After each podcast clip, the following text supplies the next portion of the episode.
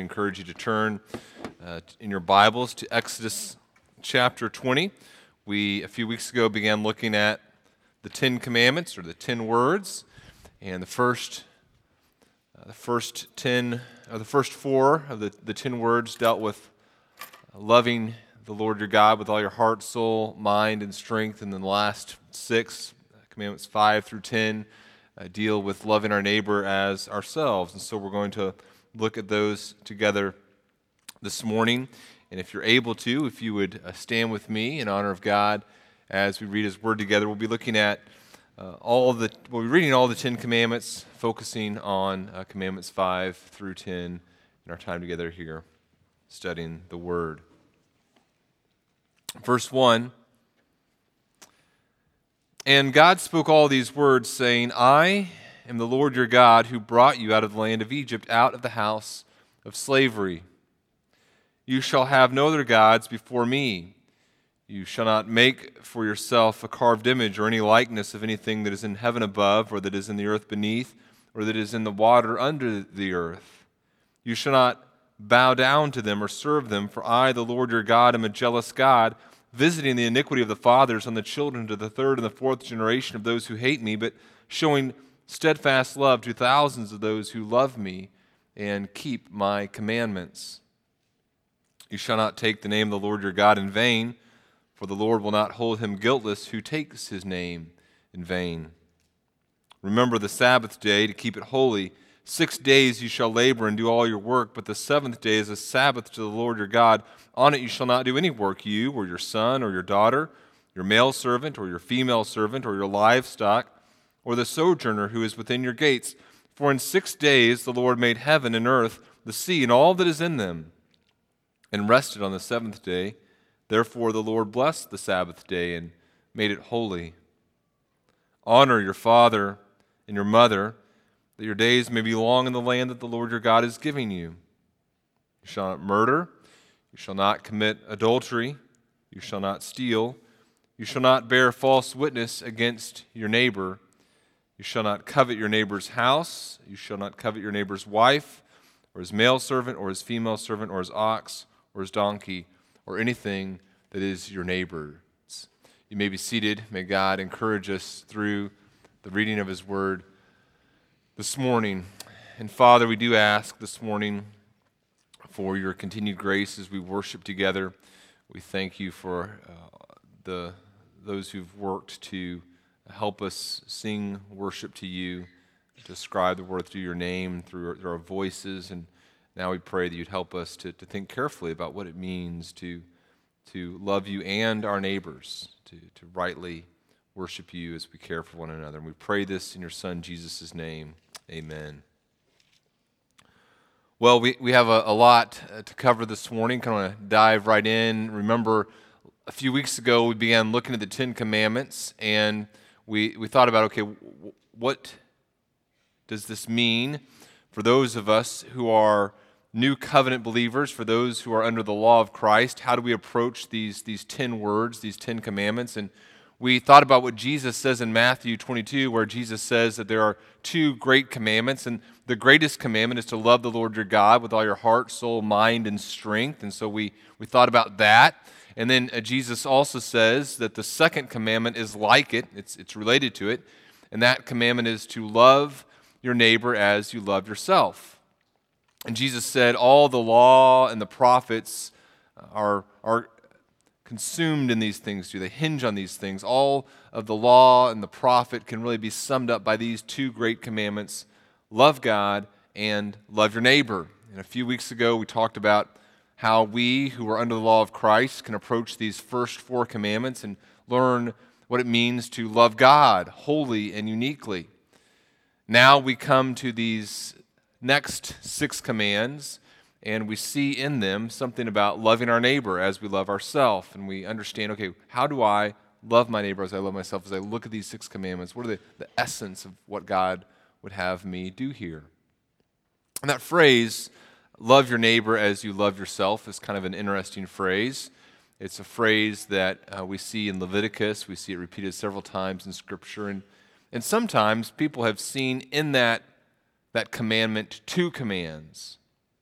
whenever I was in high school and middle school, elementary school, kind of that time frame, there was a, a big push in some Christian circles for kind of a, a self esteem movement. There was a belief that you needed to really infuse your children with self esteem, help them to, to love themselves. And they kind of looked at this instruction and said, look, there's two commands here. You have to love others, but before you can love others, you have to love yourself. And uh, my parents kind of heard that teaching and they looked at me, they looked at my brothers and my sister, and they said, nah, I don't really see that. Um, I think these kids love themselves plenty. Um, they don't need more self esteem, they need less. And uh, I think my parents were certainly right in that. What we see in this command is not a command to love ourselves. What we see here is an instruction by God on people to put themselves in other people's circumstances and say, okay, how would I like to be treated? This phrase, love your neighbor as you love yourself, is a phrase that you see other cultures using around this same time period, and, and it meant to think about your, your obligation of relationship to others. So, for example, if you were a, a servant of a king, how would you want to be treated by a servant if you were the king? That's what this phrase means. It's essentially the golden rule. As we come to these six commands that we're looking at this morning, we need to be asking ourselves okay, as someone whose heart has been transformed by the gospel, what does it look like for me to love others sacrificially, to, to lay down my life for them? By nature, we are incredibly selfish people. My natural inclination is, is to not think about you, but to think about myself. I'm more concerned about my physical ailments than yours, just left to myself. I'm much more concerned about my finances than yours. I'm much more concerned about whether or not I'm getting what I deserve than whether or not you're getting what you deserve. And so God's call on his people is to think about the relational obligation to one another. Say, okay, as you interact with one another, you need to, to love others. You need to sacrificially give of yourself for their benefit. And that means thinking very carefully about how we should treat each other. So, what I want to do is I want to go through these these commands, and we're not going to spend, we're doing kind of a survey of the Pentateuch. We're not going to go in, as in depth as maybe we might like, but we're going to kind of go through each of these commands and say, okay, what's, what's the essence of this command? What, is, what are we learning about God and how He would have us love others in this command? And then think about how, as a result of being transformed by the gospel, we can be obedient to these things. Okay? So here's, here's the, the fifth command. The fifth command we see here in verse 12 honor your father and mother. God says through Moses, honor your father and mother that your days may be long in the land that, your Lord, that the Lord your God is giving you. Now, the word honor encompasses more than just obedience, right? This isn't a command just given to kids, saying, kids, obey mom and dad. This is a command given to adults as well, saying you have an obligation to honor your parents. Remember, a few weeks ago, we looked at Malachi chapter 1. And in Malachi chapter 1, God is concerned that his people aren't honoring him as they ought. They think they are. They're surprised that God doesn't feel like he's being worshiped. The priests are saying, Look, we're, we're, offering sacrifices. How in the world would you say that we're not honoring your name? And God says, Look, you're honoring me by offering these, these uh, crippled or diseased animals, and th- that's not reflecting of my worth and my glory. As we think about our parents, our obligation to them is not to ask ourselves, okay, what's the bare minimum I can do for mom and dad and get away with it? The question we ask ourselves is, okay, these, these people that God has placed in this position in my life, how do I how do I honor them? How do I, I ascribe worth to them in a way that they can see how valuable they are by God's grace? I think we've allowed ourselves and our thinking here to be shaped by our culture in so many ways. But, but here's what I would say the heart of the commandment is the, the heart of the commandment that's, that's impossible to obey without God's grace. We must recognize our parents' worth and express that through sacrificial actions. we need to recognize our, parents' worth, and then, and then that, that recognition that we have needs to be ex- expressed through action. We don't say, okay, what's the bare minimum I can do and, and make mom and dad happy, fulfill this obligation. We say, okay, here's, here are these people that God has placed in my life, and, and how do I respond to them in such a way that their worth and value is, is known, is manifested through how I act? Remember, Jesus tells the scribes and the Pharisees that they've missed it. In Mark chapter 7, Jesus calls the Pharisees hypocrites. He says, You, you honor God with your lips, but your heart is far from Him. And he says that in vain do they worship me, teaching as doctrines the commandments of men. And he says, uh, he, he, talks about, he gives an example. He says, you know, the, the commandment is to honor your father and mother, but instead of honoring your father and mother, you're failing to honor your father and mother. You, you have this obligation to physically provide for them, but instead of physically providing for them, the Pharisees had said, we're taking our wealth and our, our physical resources and we're devoting, you know, quote unquote, devoting them to God. And so mom and dad need something. You say, well, mom and dad, boy, I, you know me, I love you, I'd love to help you, but I've devoted everything to God, and I can't steal from God to give to mom and dad, so I'm sorry. I can still continue to draw from these funds, but, but you can't. Sorry. And Jesus says, no, no, no, that's, that's not the heart attitude of the command at all. A person who takes that attitude toward mom and dad makes void, he says, the word of God by your tradition. And I would say that we, in our culture, have a tradition, have a culture that doesn't honor parents, that doesn't recognize the God given obligation that we have to sacrificially care for them.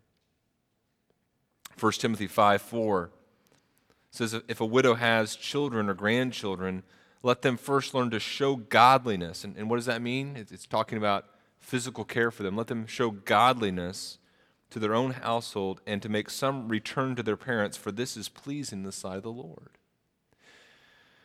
So, the heart of this commandment is to recognize the worth of our parents and to express it through, through sacrificial physical ways. I think there are, are two ways that we we disobey this commandment. There's many ways, two, two, two significant ways that we are disobedient to this commandment. One is we tell ourselves that the command doesn't apply to us. Some of us have been blessed with incredible parents. Fallen parents, sure, all of us, but, but some of us have been blessed with incredible parents who we know love us. And so it's very easy for us to say, yeah, I recognize I have this obligation. Some of us have parents who haven't acted as God would want them to. And the temptation can be for us to say, look, I'm under no obligation to honor them because they haven't been worthy of honor. So this doesn't apply to me. But we see, as we'll talk about in a moment, this isn't ultimately about the parents, this is about the Lord.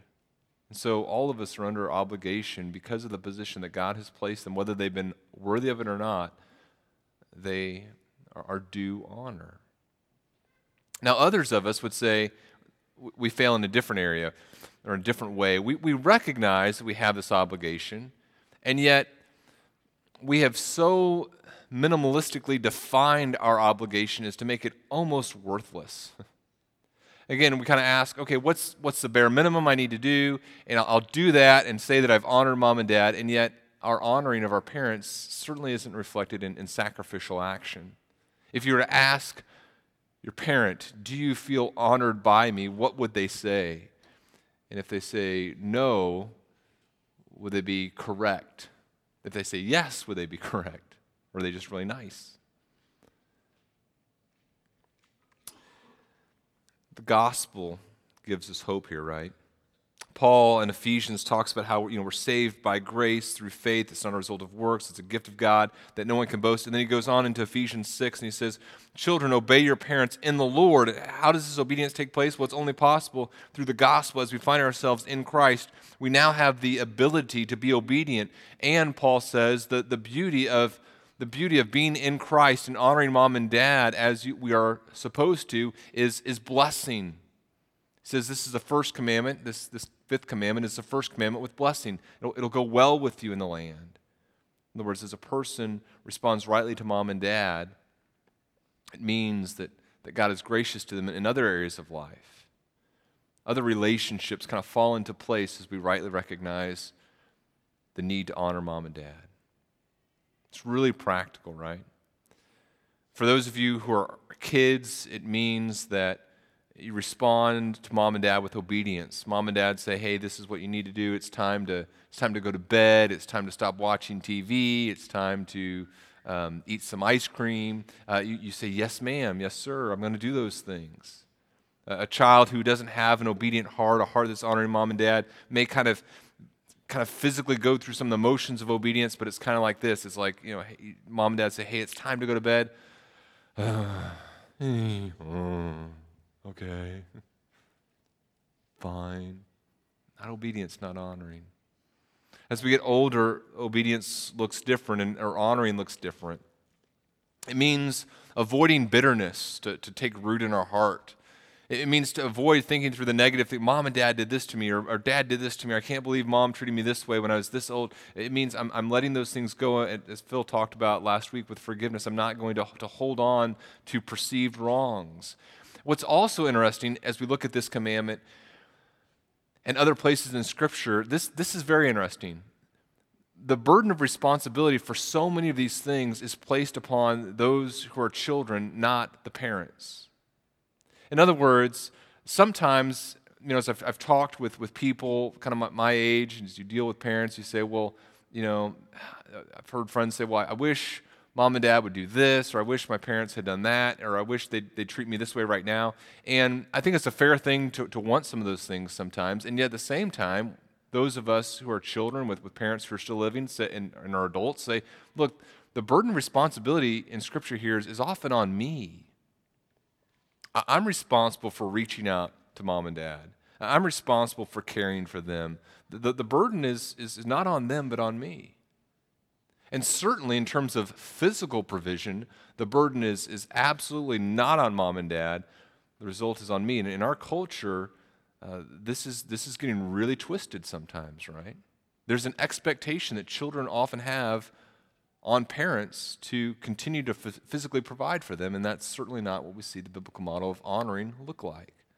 The biblical model of honoring is we get out, we get a job, and then we're in a position to help our parents, not to have them feel the obligation to take care of us. In the story of the prodigal son, the son is the bad guy in terms of offensive behavior towards parents as he wants dad's money. We honor our parents we take ownership of this relationship and, and say, I'm, I'm going to honor them. The sixth commandment, you shall not murder. It's two words in the Hebrew, essentially, never murder.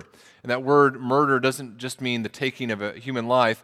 We see that in the Pentateuch and the Old Testament law, it's permissible to take a life in war.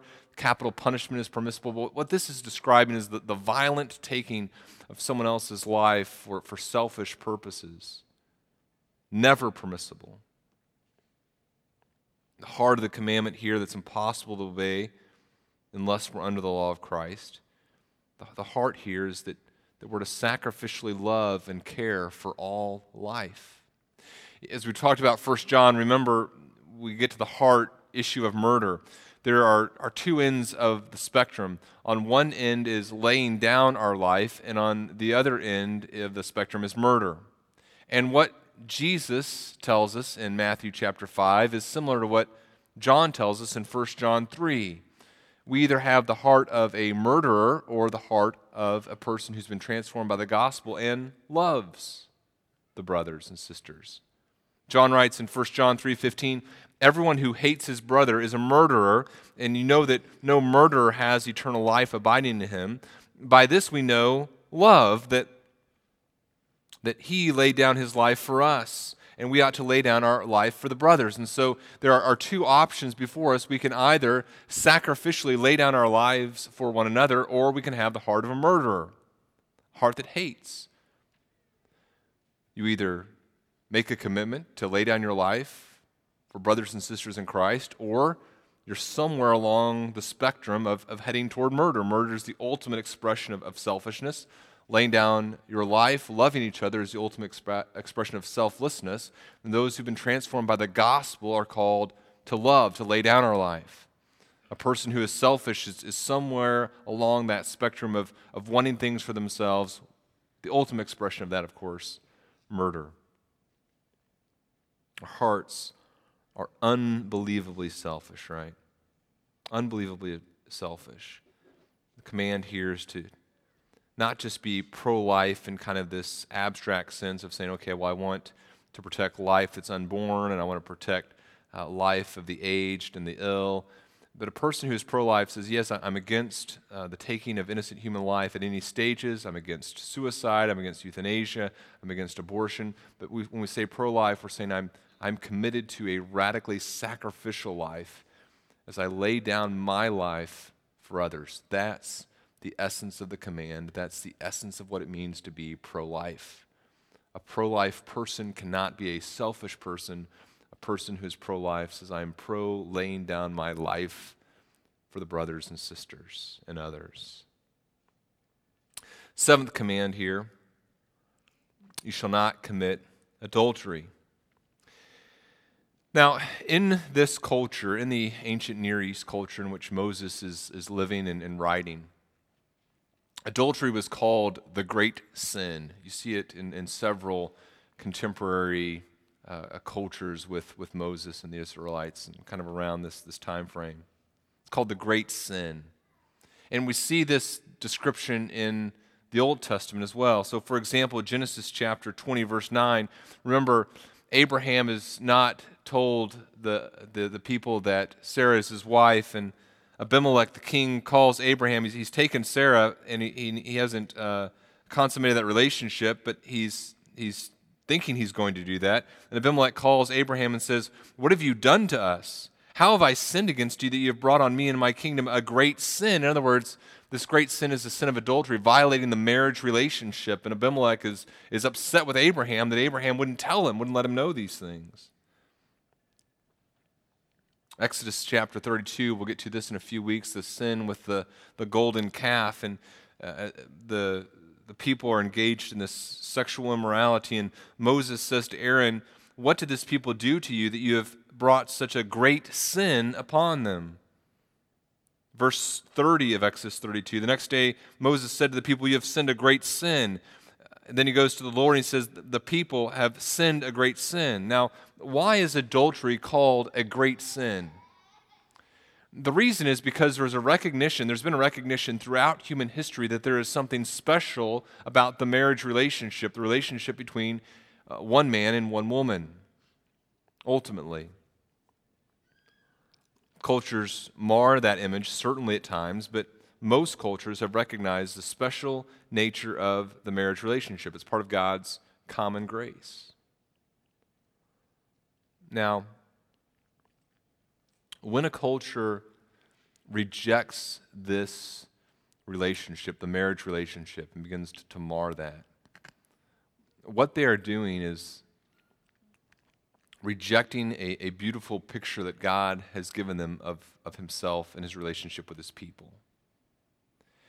God's steadfast love and faithfulness to his people is pictured in a relationship between a, a man and a woman who are devoted to one another in marriage. And as a culture celebrates that, and as a culture recognizes that, they gain an incredible picture of, of who God is. Romans chapter 1 describes the rejection of that. It says, God gave them up. This is, this is people who are turning away from God he gave them up in the lusts of their hearts to impurity, to the dishonoring of their bodies among themselves, because they exchanged the, the truth about God for a lie and worshiped and served the, the Creator. I'm sorry, worship and serve the creature rather than the Creator, who is blessed forever. Amen. And so this, this we saw this in Genesis, this created marriage relationship is supposed to be this beautiful picture of, of the relationship between God and his people. And as we as we commit to that picture of, of sexuality and marriage, we gain an understanding of what it looks like to worship God. And as we, as we reject that imagery, we reject worship of God.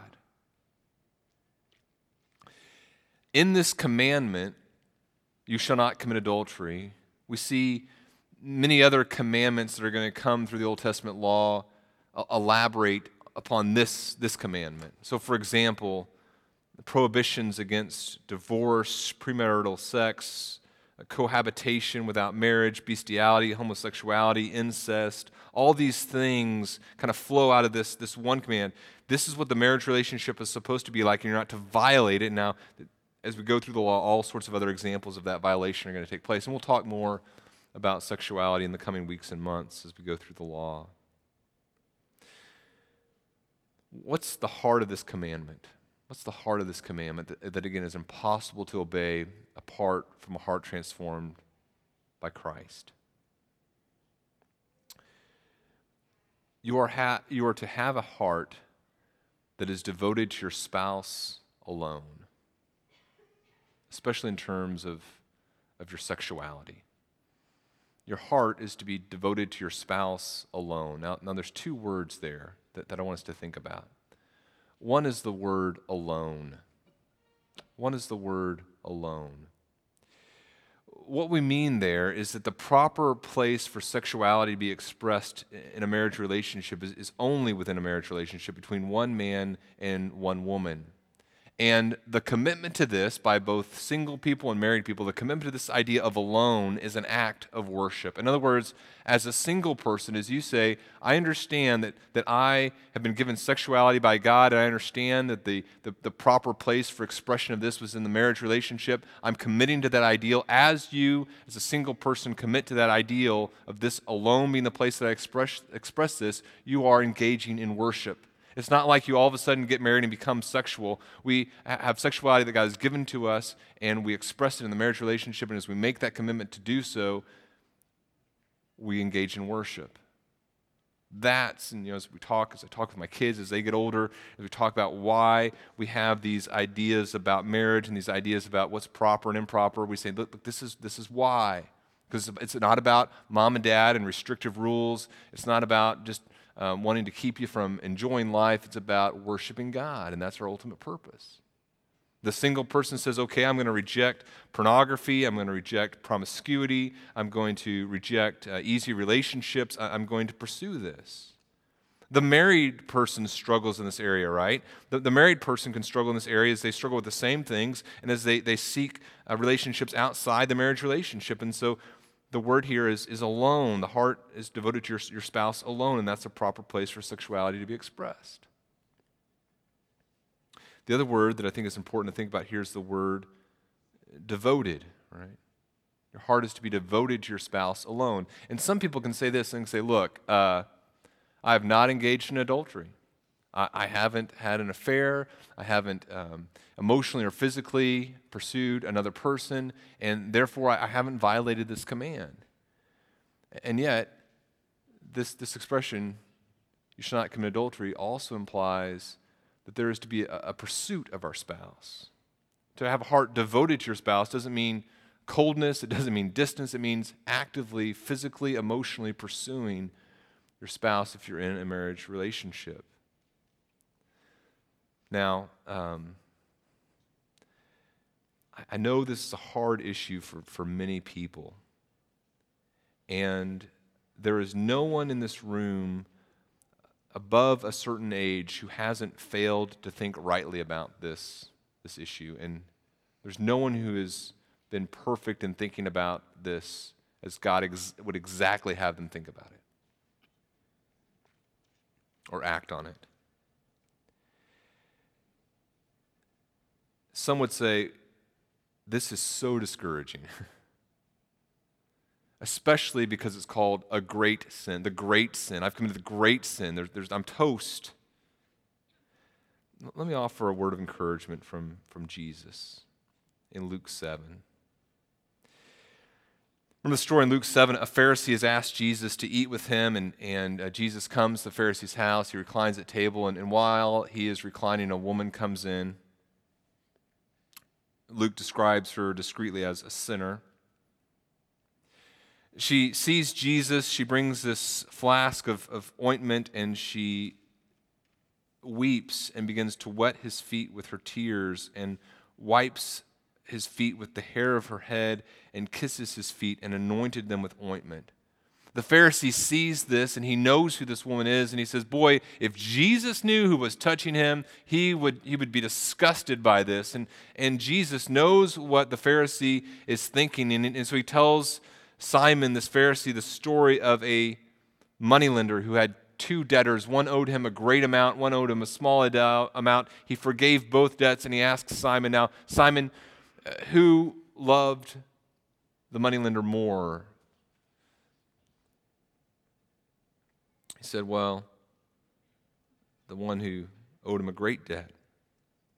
And Jesus says, That's right. And he says, Look at this woman. You, you didn't love me. She hasn't stopped wetting my feet with her tears, wiping them with her hair. You didn't kiss me, but from the time I came in, she hasn't ceased to kiss my feet. And then he, he says, I tell you, her sins, which are many, are forgiven, for she loved much. But he who is forgiven little loves little. Brothers and sisters, here's, here's the hope of, of God's grace. God's grace covers even those areas in our life that, that cut us to our core. For many of us, sexuality uniquely affects our perception of ourselves, and yet God is, is gracious. He is so very gracious, and it is a graciousness that doesn't bring shame, but is a graciousness that fuels worship. The person who has been forgiven much loves much. And the hope of the gospel is this no matter who you were, and 1 Corinthians 6 talks about who you, who you used to be, and he talks about uh, sexual sins. He says uh, the unrighteous, the, the, sexually immoral, the idolater, the adulterers, the people who practice homosexuality, the greedy, the drunkards, the revilers, all these sins, none of those people will inherit the kingdom of God. And you think, oh man, that's, that's so terrible. And he says, but in some, and such were some of you. In other words, in the, in the past, you were identified by those sins. And the hope in the gospel is that that now you are no longer that. Fill in the blank with whatever that is. You say, but I still struggle in these areas. Well, here's the, here's the good news of the gospel. The good news of the gospel is, is not that you have to, to work to a certain level to achieve a certain amount of righteousness before God can accept you. Here's, here's the beauty of the gospel. The gospel says this You are a sinner. You are an adulterer. You are, you are whatever you want to fill in the blank with that list from 1 Corinthians 6 and beyond. You, you are that and the vileness of, of, whatever it is that you've done to offend a holy God. And, and, many, many struggle with shame as they think about the past, as they think about things they struggle with in, in the present. The beauty of the gospel is whatever it is that you were, God takes that and He lays the vileness of that on Jesus. And the temptation that we have is twofold. Sometimes our temptation can be to minimize the sin that we have. Ah, you know, this, this sexual sin isn't that bad, that sexual sin isn't that bad. That's not the right way to think about it. He takes whatever sin that is, the vileness of it, and, and Jesus takes it on himself. And then another temptation we have is to say, well, I'll never, I'll never be victorious here. I, I don't have any hope of forgiveness. The gospel tells us this Jesus takes our sin upon him, and then we receive his perfect righteousness. Now, how righteous is Jesus? He is absolute righteousness. He never had a wrong thought about, about anything sexual. He had never acted wrongly toward another person. His, his his thoughts and his actions were 100% righteous. And now, by God's grace, through believing in Jesus, he takes upon him my sin and I receive his righteousness and have hope of perfect obedience through, through him, through clinging to him. I stand before God positionally with Christ's righteousness, and then I, I live in that righteousness as I continue to cling to him. I am devoted to my spouse alone, single or, or, or, or, married. I'm, I'm devoted to that, that principle. I worship God through it. I don't love as I ought. I don't, I don't think as I ought. And the good news of the gospel is look, you don't, you don't have to do that. You cling to Jesus who does those things perfectly.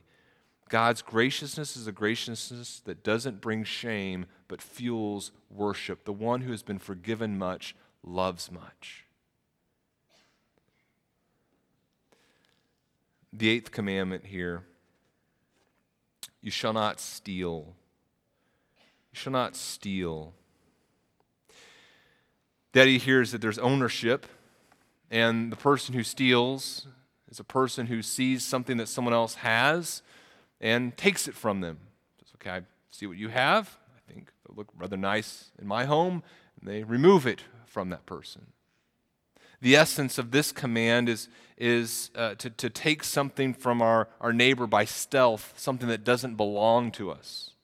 And it's, it's the big things, it's the obvious things, right? It's the, it's the, the Bernie Madoff uh, stealing from, from people's uh, retirement funds and, and their, all, their, all their money. It's, it's, it's those things are, are clearly theft. It's stealing from the grocery store, but, but it goes deeper than that as well, right?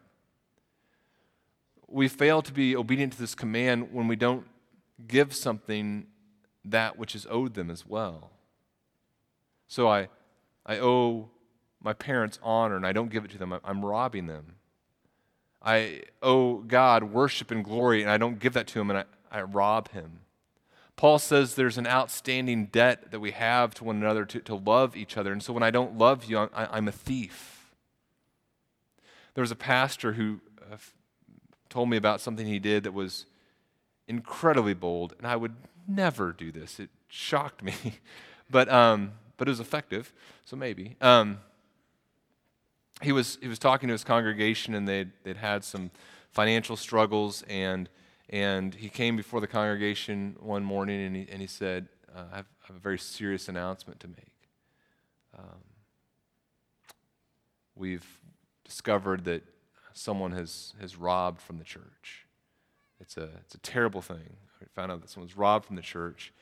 And he went on and on. You could hear a pin drop. There was just so much tension in the air. And he talks about, we, and we need to deal with it. We need to deal with it publicly. And uh, the person who has stolen from the church is you. And it was a message on, you guys need to give to the Lord. We owe God. We owe God glory. We owe, we owe Him physical gifts. They're His anyway. We owe our employer a full day's work. We come to work and, and we kind of goof off for a couple hours, you know, warm up hour, and then we kind of get on social media. We do all, and we do all these things that aren't we're not supposed to be doing. We're robbing our employer.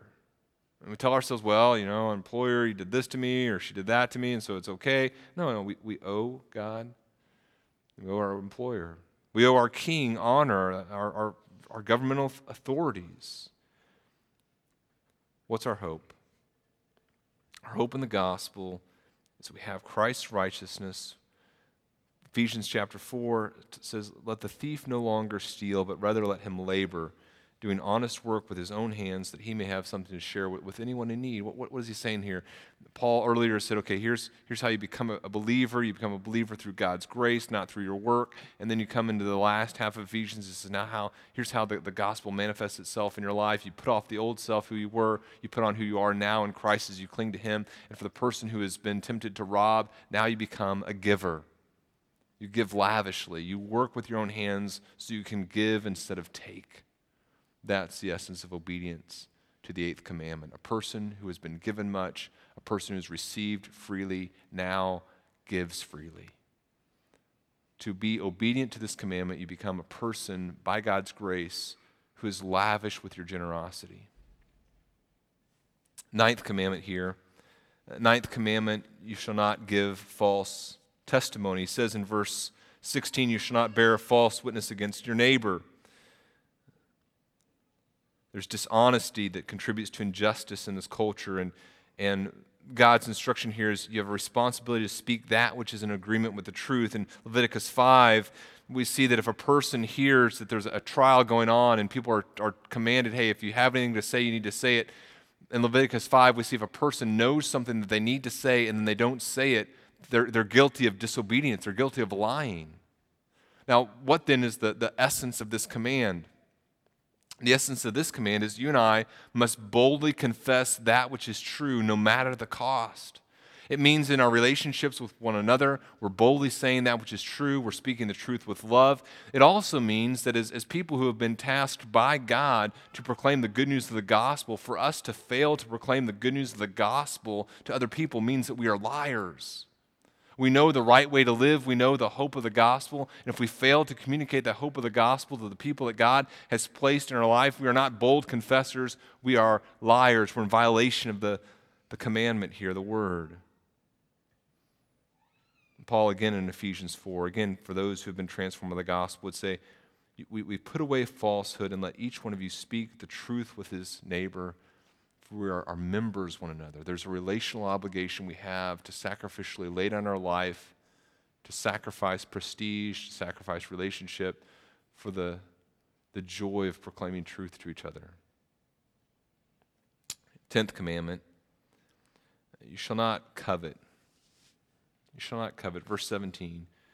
You shall not covet. And then, and then that word covet means to desire. Desire itself isn't right, but here he's talking about a heart attitude that, that desires things that aren't ours. He says, Don't desire your neighbor's house. Don't covet your neighbor's wife, his male servant, his female servant, his ox, his donkey, or anything else that is your neighbor. Now, now what's the, the heart of the commandment there? The heart there is God saying, You need to value me and trust in my provision and, and love each other and a, and a heart that is concerned and upset about what other people have and, wants that for itself, that, that heart is not a heart that's trusting in God and valuing the things that God values and, and worshiping Him. Remember, I, I said love of God and love of neighbor are, are are so essentially connected. And as I, as I look at what other people have and I say, boy, I want that. I want that thing. I want to be, I want to be that. I want to look that way. I want to be that size. I want to have those things. As I begin to do that, I'm, I'm, I'm turning my eyes off of God and the value and worth that I find only in Him. And I'm saying, I want other things, and I'm not content unless I have those things. I'm not content in the provision that God has given me.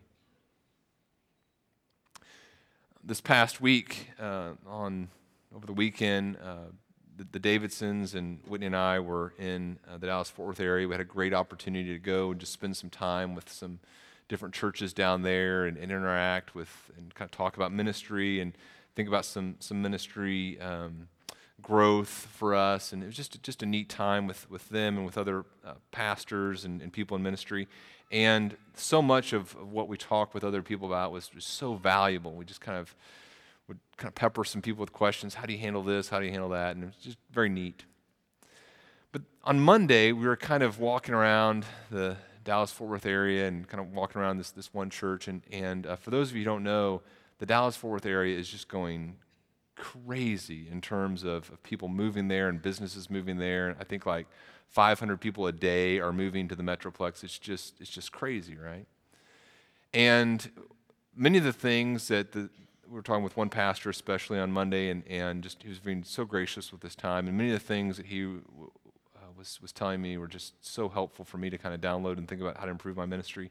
And then some of the things that he was saying, I was like, you know, I just just can't identify with this. Um, you know, talking about problems with uh, you know uh, growth in the metroplex, and you know the businesses coming here, and and just uh, uh, kind of having to hire out a lot of things as a church because there's so much construction and building, and you know they're, they're thinking through how do we do a valet ministry, uh, and I'm thinking, yeah, I just I can't identify with that. And, and I, I have to confess, as I, as I saw the Dallas Fort Worth area, I thought, it's not, it's not fair that those of us in central Illinois are having to deal with what we're having to deal with. So Monday I experienced that. Tuesday I come back and you know there's that announcement made by an employer in the area and it's just kind of like, "Oh, come on. That doesn't seem right. Why why do we get that announcement and those people down there get that announcement? You know, that those those things going on there." Well, what is that? It's the heart of a coveter, right? Why don't I have it easy like that? Now, I'll tell you this. You know, this morning, uh, worshiping with my brothers and sisters at Bethany, I was like, boy, it doesn't matter how many new buildings are coming up in a community, this is pretty special. but I didn't feel that necessarily on Tuesday as I was thinking about the difficulty that my brothers and sisters who I love are going to be going through potentially. You know, you, and you extrapolate, right? I was talking to Kent about that, and, and Kent, uh, Kent said, Well, um, what you really need to think about are pastors who are impoverishing, who are pastors who are shepherding in impoverished areas of the world. And I said, No, I don't. no, what's Kent's point? His point is exactly right. my temptation is, is not to look at the people that don't have it as, as good as I do. My temptation is, is to look at, at communities that have it better than my community or people who are who, in, in some area or one area. My, my temptation is to say, I wish, I wish that, that one thing that that person has that I don't have, I wish I had that. That, you know, one time I was talking with someone about, um, about housing, and they said, you know, if, if the house I live in right now just had larger closets, I'd be happy. I said, Really? He said, Well, larger closets and a bigger backyard. And I said, Really? Okay, larger closets, a bigger backyard, and a nice deck. But those things would be it. You know?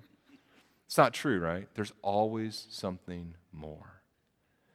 And the person who's a coveter, the person who says, Man, there's always something more, is always going to find something more. The universe is a big place full of a lot of physical things, and we can always want more of them. What God says is, is I'm enough. I'm enough.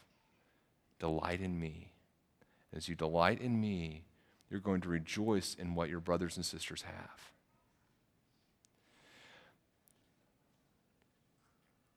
God's command here is, is so gracious. Love the Lord your God with all your heart, soul, mind, strength. And then love one another. Your love for me, seeing me as the ultimate value, is going to, to cause you to, to, to be unable to do anything but love each other, to sacrificially lay down your life for the good of your brothers and sisters in Christ. God is gracious to us and provides us that opportunity. Let's pray.